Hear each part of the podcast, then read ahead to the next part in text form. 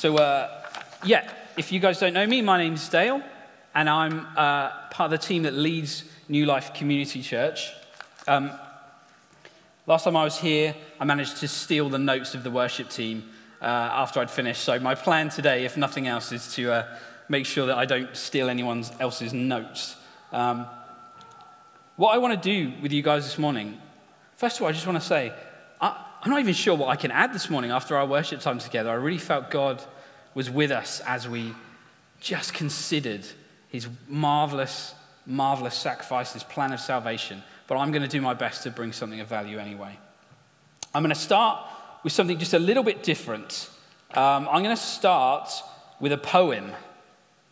Oh, controversial. So the working title of this poem is called The Gospel in Verse. Don't be too critical, I did write it myself. So the as I say it, the words are going to appear behind me. Hopefully there's a little bit of visual clarity to any of my statements in this poem.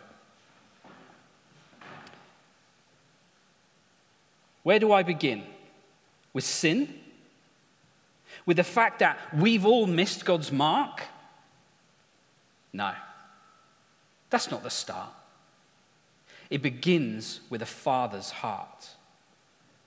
God's heart, so full of love that he chose to breathe life into dust. Dust to flesh. In his image we were made. His great power and glory displayed. Unashamed, in his presence we could stand, face to face with God, the great I am. Then he gave a command. Don't eat this fruit, we were told, or you'll die and your flesh will become cold. You may eat the fruit of any other tree, but the fruit of this one is death, you see. Then, lying through his teeth, the serpent said, "Don't listen to God. Listen to me instead." "You won't die," the serpent lied. "Eat the fruit. It will open your eyes." Eve took the fruit and bit in deep. Adam stood by but did not speak. Then he joined her in her terrible meal. But ashamed and afraid they began to feel. They'd rebelled against God. They knew that now, and death was waiting to cut them down. God said, "Where are you, Adam? What have you done?" "Not I," said he. "Eve was the one." Then God pronounced judgment. A punishment from on high. We still live with it now, both you and I. From dust we came and to dust we'll go. Suffering, pain, and death we'll all know. For the wages of sin is death, you see, and we've each of us failed the test of the tree. Relationship broken. A chasm made, no way to return, the price left unpaid.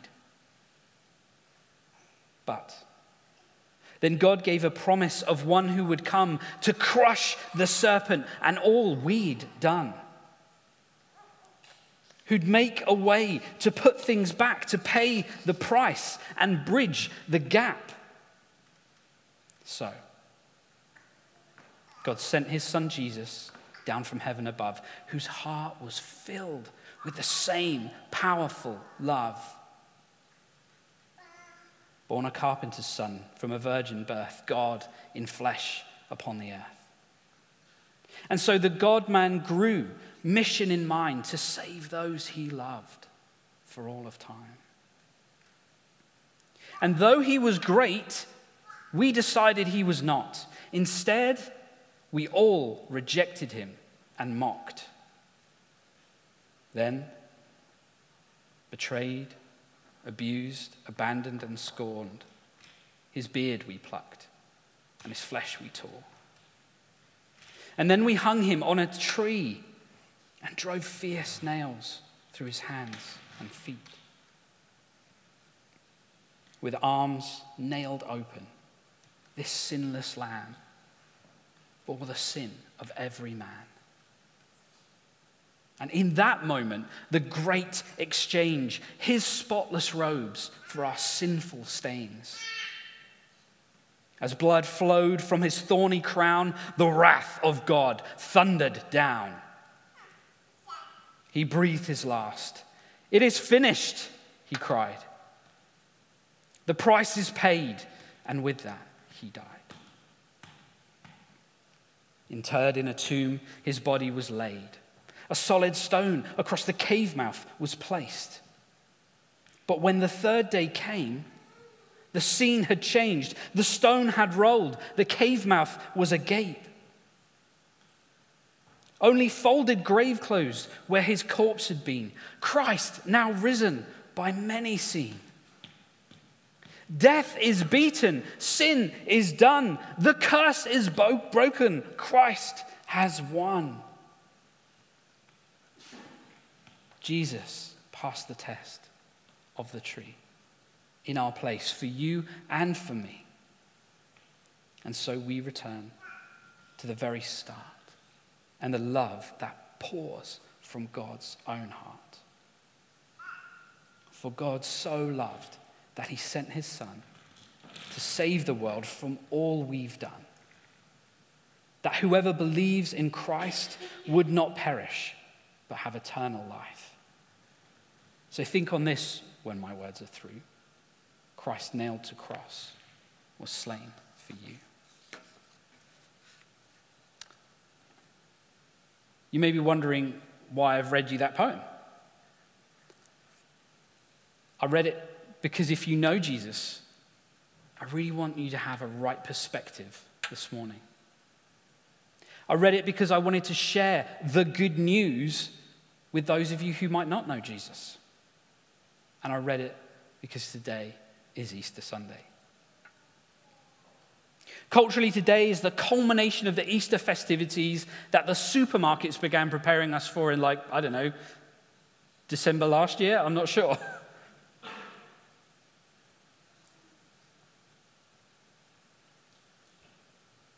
It's marked out by Easter eggs, Easter bunnies, hot cross buns, and if you've got little kids, it's marked out by trying to stop them shoveling in as much chocolate as they possibly can and possibly throwing it all up before you get to church in the morning. Well, that's my experience when our kids were little anyway. On a more serious note, it's the day when traditionally the Christian church particularly remembers and celebrates the gospel or the good news of the resurrection of Jesus. The aim of the poem was to help us think about this good news. Because sometimes I think when we do that, maybe we start in the wrong place. I think sometimes when we think about the cross, about the resurrection, I think we start with us. We start with me. I think quite often we begin with our sin. We know the wrong things we've done, right? The ways we fail God and how far and how often we have missed his mark. And we know that sin had to be dealt with, and we know that God did that through Jesus on the cross. Now, when we consider that, that leads us to a place of joy and thankfulness and worship, and so it should do. But is that where we should start? If you don't know Jesus, then you're probably going to start with you too. Because all this stuff about forgiveness and salvation and relationship with God is great, but what does God want from me? What do I have to do? What will it cost me? Again, these are all perfectly reasonable questions, but I don't think they should be our starting point. It may surprise you to know that the gospel, the good news, it's not actually about you primarily. It's about God. It's about the God who is love. It's about his plans and purposes in eternity past to have a people to share that love with and to receive love from. Not because he needed to, but because he chose to. It's about the God who is all-knowing and therefore knew full well what creating that people would mean. It's about the God who saw the end from the beginning and committed to the infinite personal cost of it intentionally. Do you get that? The gospel is about the God who looked ahead of time and said, I know what it's going to cost me to bring this people into existence, and I'm committed to it. It's about the God who's acted sovereignly throughout human history to bring about the exact conditions and the sequence of events that culminated in the cross of Christ. Have you ever thought about that? If God's sovereign, then he ordained that that would happen. 2 Timothy 1, 9-10 says this, "For God saved us and called us to live a holy life. He did this not because we deserve it, but because that was his plan from before the beginning of time to show us his grace through Christ Jesus. And now he has made all of this plain to us by the appearing of Christ Jesus our Savior. He broke the power of death and illuminated the way to life and immortality through the good news." My dear brothers and sisters, my friends, I want you to understand something. The life, the death, and the resurrection of Jesus that we rightly remember and celebrate with joy-filled thanksgiving was not God's plan B. The sinfulness of human beings throughout history has not created a series of unfortunate events that God's had to work round. As I said in the poem, even when we go right back to Adam and Eve's rebellion against God in the Garden of Eden, God promises a savior right there in Genesis. Genesis 3:15 speaks about an offspring of Eve that, despite being wounded by the devil, will nevertheless defeat him by dealing a deadly blow. Theologically, this is called the Proto-Evangelium, or the first gospel. I love that because it sounds super intelligent. It's not. It's just a bit of Latin, I think.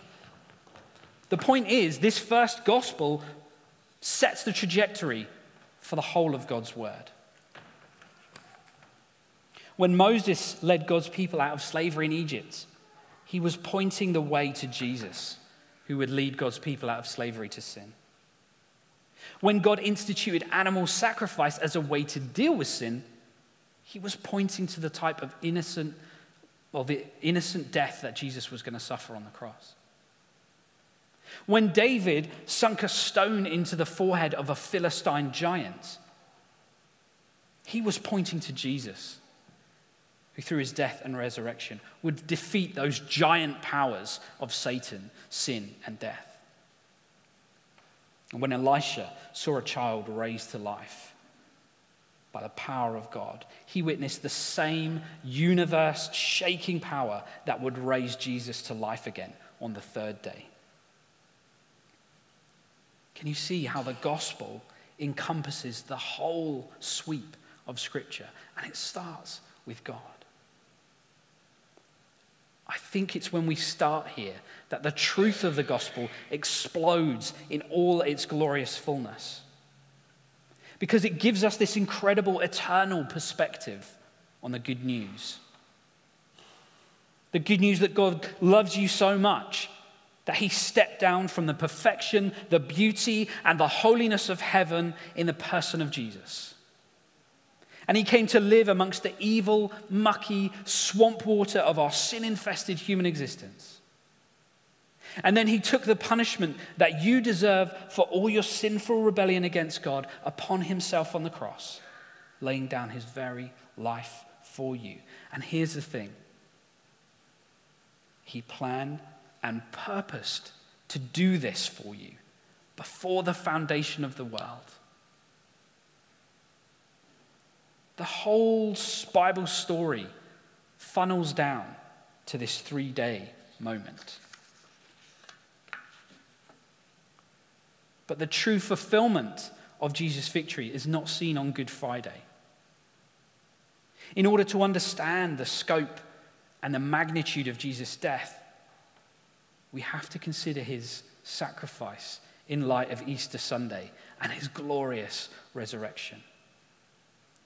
Because if Jesus had stayed dead, then it would have all been for nothing. There'd be no eternal life with God, no forgiveness for our rebellion, no restoration of our relationship with him, and no hope of salvation. But the good news that we celebrate today and every day is that he did not stay dead. Just as God had planned, he raised Jesus back to life. And in doing so, not only guaranteed the forgiveness of our sins, made a way for us to have a relationship with God here in this life, but he also secured the hope that we can continue that relationship into eternal life. Guys, that is not just what Easter Sunday is about, it's what every Sunday is about. And in fact, as a Christ follower, it's what every day is about. There's no greater joy than knowing that I will share eternity with the God who not only loved me enough to die for me, but decided and committed to that course of action before the foundation of the world. I want to finish with a couple of final thoughts. Do you remember those questions that I started with, the personal ones? What does God want from me? What do I have to do? What will it cost me? I'm going to just try to answer that for anybody who genuinely, that's where they're at this morning. So what does God want from me? In response to God's eternal and saving initiative, God wants the same thing he wanted before the foundation of the world. He wants you to love him back. From experience, I can tell you that love from me leads to a desire to please him by living a life that reflects his character and nature. But it's not about my behavior first, it's about me loving him. Everything I do then is an overflow of that affection and desire for him. And I can honestly say that relationship is the deepest and most profound relationship in my life. What do I have to do? The Bible says, believe with your heart and confess with your mouth that Jesus is Lord and you'll be saved. What does that mean? It means you need to commit. You need to invite Jesus into relationship with you. You need to commit to him as both your savior and the ultimate authority in your life. Even if you're a Christian, there are moments where you have to do that again. You have to say, Jesus, I submit my life to you again. I submit this area of my life to you again. Often we will hold things back from God. He calls us to give him all of ourselves. Which leads me to my next point. What will it cost me? Honestly, it costs nothing. And it costs everything. You can't buy it for pennies or pounds, but the price is high. The price is, as I've said, submitting every inch of your life to Jesus and declaring him Lord and God over it. I've lost things because of my walk with Jesus, but I can testify that for whatever I've lost, God has given back and doubled it. And honestly, understanding what God's done from before the foundation of the world for me, contemplating on how far he's gone for me, it's a cost that I have gladly paid.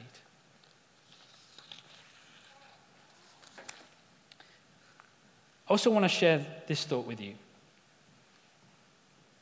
Based on everything we've already heard about in our worship time and things I've said already, are you living in light of this third day, the resurrection day of Jesus? Because that changes things, right? Jesus' resurrection has changed everything. Jesus' followers were in a bad way on Easter Saturday because they were busy with the business of grieving. Despite the fact that Jesus had repeatedly told them that he'd been raised to life again on the third day, they couldn't see it. To be honest, I think that's understandable, given the context. But it does make me think, what would I have done in their place? If I didn't know what I know now, probably the same thing. But knowing what I know now, if I was waiting for Jesus to return, shouldn't I be expectantly waiting, eagerly anticipating it? Shouldn't that shape my plans and my priorities? Shouldn't I be busy making preparations? The point is, we do live in such a time. In this season now, when Jesus has ascended to the right hand of God the Father and we can no longer see him, just like his first disciples, we are waiting. We're waiting for him to return. And so my question is, how are we waiting? Are we waiting eagerly and expectantly, being diligent to make all the necessary preparations? Or are we busy with the business of life, or ministry, or family? Jesus has promised us that he'll return, and his resurrection is proof that he keeps his promises, right? He told his disciples, I'll be raised again on the third day. He is raised again on the third day. He's told us he's coming back. He is coming back. Now, he could return in 1,000 years, 100 years, or in 10 minutes. But let's live our lives like it's 10 minutes. Because let's let that shape our plans and our priorities so that every minute counts. Amen? I'd like to invite the worship team to come back up, and they're going to lead us once again. I'll take my notes off the stand, Gordon, for you.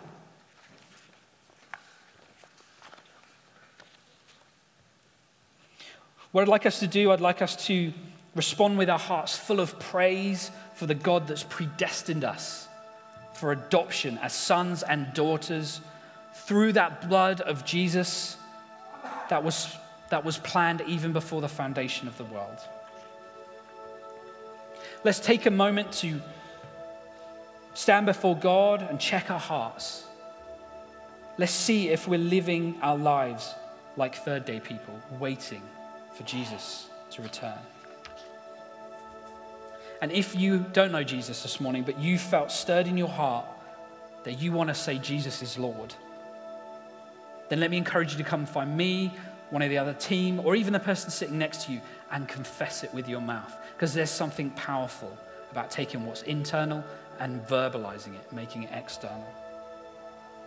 We'd love to chat with you about that. We want to pray with you. But I'm going to pray, and then we're going to worship King Jesus. Heavenly Father, I am so grateful that you considered me valuable enough to you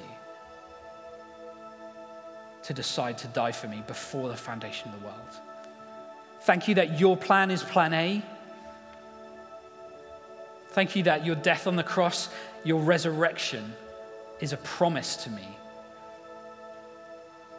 Thank you that you are coming back. Lord, my heart sings with the hope of when your heavenly kingdom comes in all its fullness. When, as your word says, those of us who are still alive will be caught up with you in the air as you transform this world. I pray, Lord, whatever's in me that needs to be submitted, whatever inch I may hold back from you, help me submit that to you, so that I can live every minute in light of your resurrection and your return. And Lord, I pray for my friends, my brothers and sisters. As we come to worship you now, fill us with your spirit, stir our hearts to joy and worship. And I pray, stir us to want to submit ourselves to you afresh this morning. I ask that in Jesus' name.